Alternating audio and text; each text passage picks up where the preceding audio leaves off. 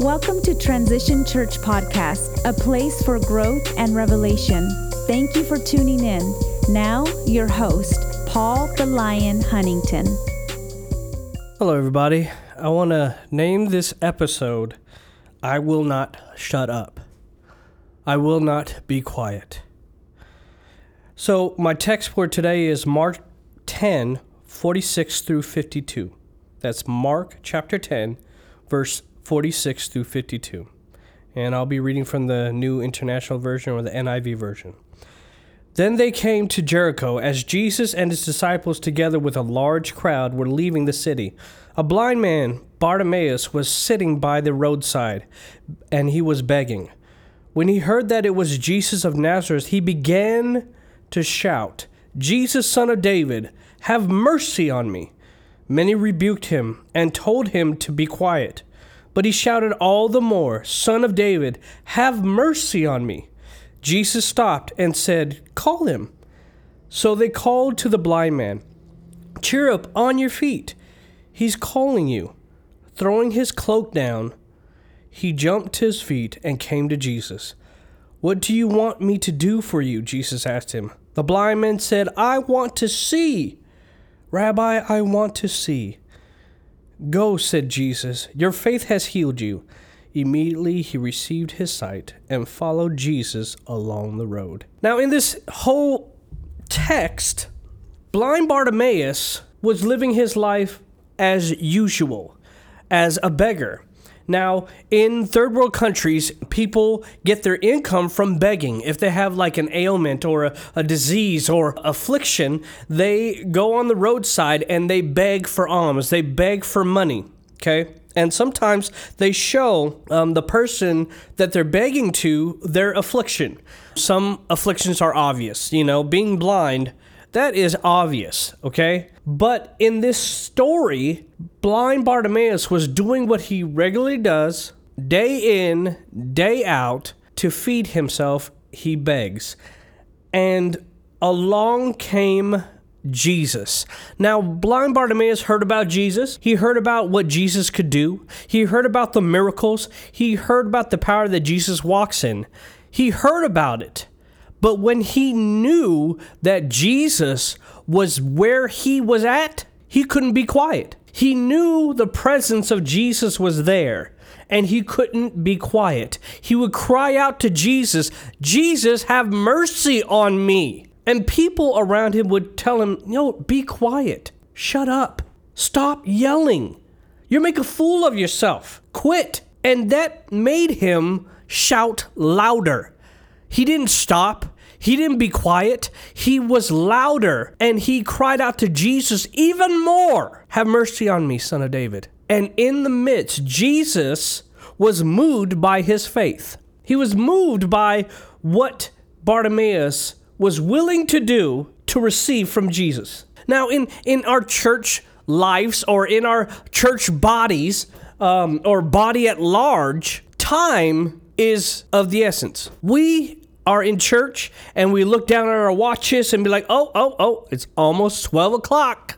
I hope the preacher wraps it up. Or, or we look at, at, at the worship and, and the worship leader's singing he's going into the throne room of God and, and we're like, okay, I hope this is the last song because, hey, you know, in Texas, they'd be like, oh, the Cowboys are about to play. In Colorado, the Denver Broncos are about to play.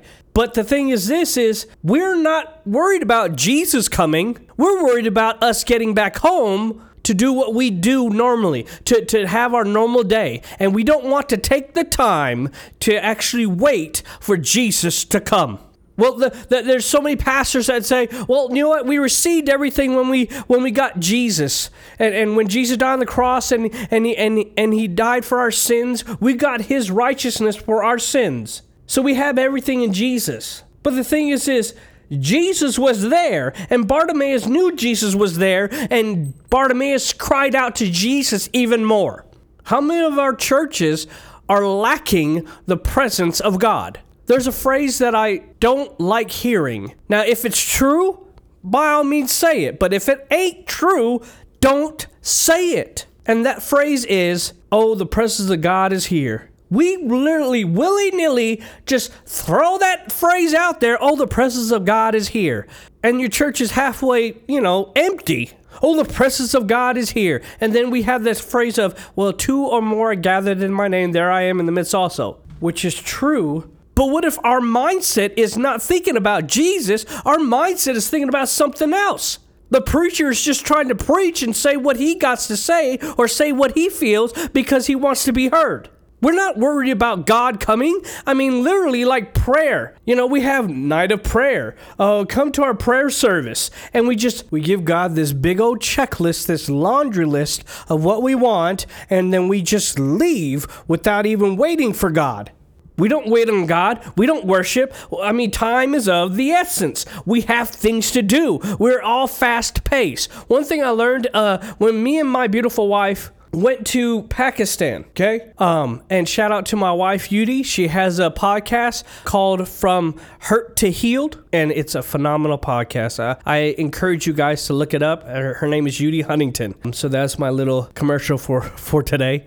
But I want to tell you that when we went to Pakistan and we were about to do a service, so we got there at around 7 o'clock. Service was supposed to start at uh, like 7.30 7.45 somewhere around there and we're downstairs and we're hearing all this this commotion up above us and it was a whole room of pastors just praying. Now, the household that we were in, or the building that we were in, was the only Christian building in all surrounding Muslim community, okay? And these pastors were going in. They were screaming at the top of their lungs, thanking God, asking God to show up, asking God to move, asking God just to bless them, asking God to heal them. They were going in and they didn't care about time. They didn't care that they were the only Christians in that whole entire community. They didn't care. They want God to come. We didn't start the service uh, until like 10 o'clock. They were praying, and that prayer that they had shook the whole entire building. And you knew God showed up because when things start to happen and the service started, oh my goodness, people were starting to get healed. People were getting delivered. People were getting set free. God was moving in a big, grand scale. And He's like, I'm going to show up and I'm definitely going to show out. But in America, there's a lack of. Now, I'm not knocking down, you know, having, you know, church service. Okay, we do, you know, church starts at 10:30 and then we go all the way till till 12:30 and that's it. Or we don't want the phrase I always hear is we don't want the people to be glazed over. Well, the thing is this is if you want God to come, there has to be a hunger in that place. But when somebody speaks about it saying, "Hey, we need God here. We need God here. We need his presence here. We need God to show up." And people are looking at me like, "Paul, shut up." Up. Shut up. Oh, here goes Paul again. He's going to say and rant about how God's presence isn't, isn't here. I know when my dad shows up. I know when my heavenly father shows up because things shift atmosphere. But we don't want that because it'll take time. We don't want to have alone time with God. We don't have a, want to have a, a real quiet time where we literally we read our Bible and everything like that. This is our quiet time in America. We read our Bible and then we um, you know pray and say thank you God for today and we go along our business which is about you know 30 minutes to an hour. That's it. That's all we give God. Instead of saying okay God, I just want you to show up. If you don't want me to read the Bible right now, I won't. I will pray and wait and be still until you show up. Now, I read this book called God Chasers by Tommy Tenney. Man, I think I read that book while I listen to it because I have it on audiobook. I think I listen to it once a month because it really rewires my brain in wanting God more, wanting God to show up. And those people who are hungry for God looks like fanatics, looks crazy because they go against the norm. Bartimaeus went against the norm. People were telling him to shut up, and he said, I will not shut up. I need to be healed. I need God to change something in my life, and I need to see. Bartimaeus knew what he needed, but we, a lot of us go to church thinking that we're perfect and we don't need, need healing. We don't need anything. We're to do our little Sunday morning church fix or Wednesday night church fix or Sunday night church fix, and then we're good for the rest of the week and we don't need to do anything else. But the thing is this, you don't go to a hospital if you're, you're fine. You go to a hospital if you're sick. And the thing is, is, is when you go to the hospital, you're not worried about the guy in the room next to you. You're worried about you and the doctor seeing you and the doctor helping you to be healed. But we have lost that. We have lost that hunger because those people who are actually that hungry for God are looked at just like Bartimaeus was. We're looked at as, oh, he's a holy roller. Oh, he's just not happy. Oh, he's just not he he just doesn't like the services. He just he's not no no hold on hold on hold on. I want god's presence here. I want him to be here. I want to be in a service where god literally shows up and literally no human being can do anything because they're literally laying on the floor in his presence just like in the Old Testament, the Bible says that the, the priests, the uh, God's presence overwhelmed, filled the temple, and the priests couldn't do their job. That would be amazing where you go to a service and the presence of God is so strong that the pastor can't say anything. The ushers can't receive offering. The, the worship leader can't even praise anymore because God's presence is so strong that all we can do is bow and lay before our Almighty God. When is the last time that happened? When is the last time that America actually had a move of God? The last one I heard was um, the one that happens in Brownsville Revival in Brownsville, Florida. That's the last revival that I heard that broke out. Because, I mean, if we really want God, we have to be honest with ourselves. What are we willing to do to be in his presence. Now, the pastor, uh, I believe his name is John Kilpatrick. He was, uh, that's the pastor of Brownsville. Assemblies of God Church in Brownsville, Florida. And he went into the church pitch black, didn't turn on no lights or anything like that, and he took out his church keys and he literally threw them on the altar said, God, if you don't show up, I quit. I'll go down the street. I, I could preach anywhere, God, but if you don't show up, I quit. I give up. I, I'm not doing this. Now, that is a very bold statement to tell the Almighty God. God, I'm going to stop doing what you called me to do if you don't show up. I, I quit. But later on, God showed up and he didn't stop showing up for 10, I believe it's 15 years later. He kept going. God kept showing up, and people all around the world came to Brownsville to see and have a taste of God. See, when God comes, God draws, his presence draws men unto him. The pastor don't need to do nothing. You don't need to advertise that you have a revival service. No. When the presence of God shows up, people will automatically come because they want God. The sinner of the sinners will come to that church because they want God. But yet we we have these I want to call them steroid services and we call them revival services. No, that's not a revival service. That's just a hyped up service. And many people be like, well, you know what? I, uh, you know, I, I got to preach for in, in revival services and stuff. No, that was just a hyped up service. The organ was playing good, the choir was singing, and the preaching was good, but God didn't show up. We want God to show up on our own time schedule. Well, God, uh, you know, it's about 10:30, so uh, it'll be nice if you showed up. Uh, but if not, you know, we end at 12:30, so uh, that's just where it is, God. No. What happened to a service that literally will last because people don't want to leave? Now, here in where I'm at, you know, God t- told me to go to a certain church, and it was the first time I came to this town, and and so I went to this church, and it was on a Father's Day. And God said, when the pastor says, Does anybody have a word from me? That is your cue. And you're to say, Breakthrough is here, stop asking for it. And in that whole process, I was like, Okay, God, So I show up at this church. I sit in the back, and at that time, I didn't look like Paul now. At that time, I had a red streak in my hair, and that was the first time I ever dyed my hair. And it was kind of crazy because God wants to get people's attention. And so the crazy thing is, I'm sitting in my apartment and I'm chilling and I'm talking to God, reading my Bible and everything like that. And God gives me this word for this church. And I'm like, okay, God. And He goes, hey, dye your hair. I'm like, wait, uh, what? Dye my hair? Yeah, dye your hair. I want you to dye your head red. okay. All right, God, I just got out of the Air Force, and so I'm, uh, I don't know about that, God.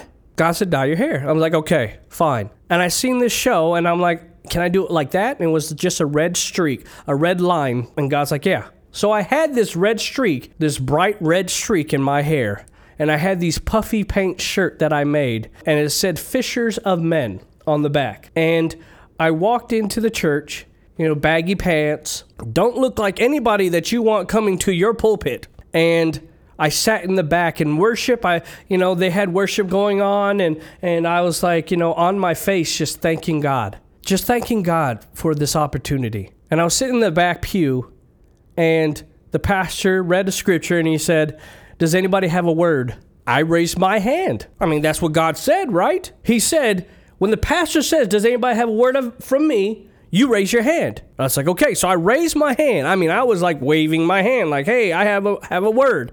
And the pastor looked past me and he does anybody have a word? Look past me again. And one of the elders' wives pointed at me like he does. He has a word. So the pastor's like, okay, so what is God saying? And I said, breakthrough is here. Stop asking for it. And God wants you to line up all the men and he wants you to lay hands on them and pray for them and to anoint them. Well, the pastor's like, well, you know what? I uh, bear witness with that. Okay. So they lined up all the men. Well, guess what? I was one of the men, so I lined up too. And the prophetic started going and God showed up. Church started at 10. We didn't get out until 2:30. And God started to move when we went to lunch at Chicken Express, and God moved there. But there was a hunger. People didn't want to leave the church because God showed up. There wasn't no move of man, good chords playing on the keyboard, awesome preaching. I mean, preaching didn't even happen. Fathers didn't even get their Father's Day gift. God moved. Lives were transformed. Seeds were being planted that fruits are still blossoming now. And God showed up. There wasn't a lack of there was a move of God. But we don't want to do that. We don't want to have a, a prayer time every Saturday for only God knows how long till He shows up. We don't want to do that because it's time consuming. See, we, we don't look at it in this text or or this context of you know dating. If you want to talk to a man or talk to a girl you do whatever it takes to talk to them. You do whatever it takes to get their number. You do whatever it takes to, to call them every night. You talk to them you get to know them and you spend time with them. And hopefully you have a first date because then they show up and you get to see them face to face. How many of us want to see God face to face Blind Bartimaeus knew the power that Jesus walked in, and he needed Jesus to touch him. He screamed out even louder when they told him to shut up. How many of you are in your churches and you're like, we need God here. We need God here. We need his presence here. I don't want just a good service. I want a service that's shut down by the presence of God. And people are telling you, shh, don't say nothing. Shut up. Be quiet. Don't don't don't, don't yell. Don't don't don't don't keep t- telling us that we need the presence of God. Well, if we're the church and we're the so-called fiancés of Christ, we're not married to him, but we're going to be the bride of Christ. Why not? Why don't we want him around? Why don't we want to seek him? Seek his face, but we don't. As a deer panteth for the water, so shall my soul panteth after thee. But a lot of us aren't aren't thirsty. We're not hungry. We're happy with the little fix that we get. Do you know, like, majority of people who actually go to church have not had an encounter with God? That might be a question that you want to ask yourself. Have I had a true encounter with God where my life has literally changed and I'm not going backwards at all because I can't afford to? How many of us can say that? Or how many of us just walked the aisle, had a leg day, where we went down the aisle, we said the prayer, and then we walked back home and we did the same thing as we did before we went to church. There was no change. How many of us need to ask that question? How many of us really needs to ask the question of are we really hungry for God? Are we really on fire for God? Or are we just, you know, a small itty bitty flame that nobody can see? You know, I, I looked on Facebook and a church in Afghanistan was completely martyred. And they went out with boldness. They didn't deny Christ. They didn't say, "Well, you know, uh, you know, you're going to kill my family, so uh, who's Jesus?" I don't even know who you're talking about. No, they went boldly, declaring that Jesus is Lord, and they were all taken out. Now, back to me and my wife in Pakistan, we're standing outside the car and four gunmen came towards us. And I'm looking at my, she was my fiance at the time, and I grabbed her hand and I'm like, well, maybe this is it. And they asked me, hey, are you Paul? In my heart, I was like, no, don't say your name. Don't say it. And I said, yes, my name is Paul. They're like, oh, hi. Well, we're your security. Oh, Thank God. Because if I was a martyr, I wouldn't be here talking to y'all now, right? So hey, I it worked out. But the thing is, is are you willing to take that chance? Are you willing to talk to your coworkers about Jesus? Are you willing to go and walk down the street and everybody you see say, Hey, do you know Jesus? Hey, Jesus loves you. Are you willing to, to pray for somebody inside the Walmart in the line? Are you willing to do that? Are you willing to say, God, I'm going to stay right here in this spot right now? I know I have work in the morning, God. And you say, God, I'm going to stay right here in this position until you show up. Even if I don't get no sleep and I have to work tomorrow, God, it was worth it. How many of us are willing to do that? Because there's so many pastors preaching that you don't have to do that. Why? That's what you call a lukewarm relationship. Be hot or cold, or I'll spew you out of my mouth. Lukewarm Christianity because we don't want to go after God. We don't want to press in. We don't want to chase after Him. No, we don't. We don't want to look like utterly madmen who want God so bad that everybody else around you think you're crazy. No, we're living in a lukewarm Christianity. But for those who are on fire for God, those who are are so drawn to Jesus, continue to draw near to Him. Continue to be hungry. If you're hungry, become more hungry than ever. Want Him more. Desire Him more. Scream louder. We need the presence of God here. Shh, shh, don't say nothing. We need the presence of God here. Shh, shh. And you scream louder and louder and louder because you know when God comes, things change. So if you're in a town that's that's desolate, if you're in a town that that God literally is not there, well, go after God. Seek him until he shows up. If that means months on end that you're literally seeking God, well then you see God for that long. If that means that you're fasting, well then you fast that long because you desire a move of God. God could change a whole town. He could change a whole state. He could change a whole nation. He could change the world. But are we hungry enough for that to happen? Do we really want that to happen? Are we that on fire for God or are we playing Christian? Are we living a lukewarm Christianity where we're hot one net one minute, cold the next minute, and we don't know what we are? We just doing and following through the the whole you know motions of every Sunday we go to church. So you mark and punch out your church badge and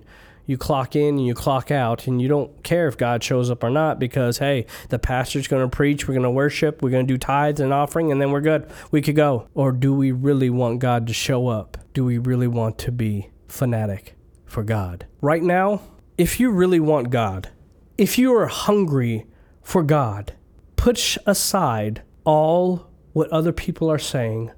Push aside how other people judge you. Push aside other things that, that literally doesn't really matter. And go after God with your whole heart. Not just on Sunday night, Wednesday night, Sunday morning. No, go after God with your whole heart, with everything you got, and watch. Watch God show up. So let's pray. Dear Father, thank you for today. Thank you, Lord, for everything you're doing. We ask you, Lord, that you create in us a hunger and thirst after you. Lord God, I ask you, Lord, you just bless every ear that's hearing this podcast now. Set them ablaze, set them on fire for them to want you more than anything. And they are willing to sacrifice whatever to go after you. Bless them. Now, if you have not accepted Jesus Christ in your heart or anything like that, just repeat after me. Say, God, I'm done. I quit. I give up. I'm through. I no longer own me. You own me. Teach me, guide me, show me what you want me to do, and I'll do it for the rest of my life. In Jesus' name, I surrender. Amen. So I want to encourage you once again to get the book God Chasers by Tommy Tenney and also my wife's podcast which is called Hurt to Healed and you could get that and find that on all podcast platforms. And so I just want to say have a blessed day and I'll talk to you soon. Thank you for listening to Transition Church Podcast. Don't forget to comment, subscribe, and share this podcast with someone you love.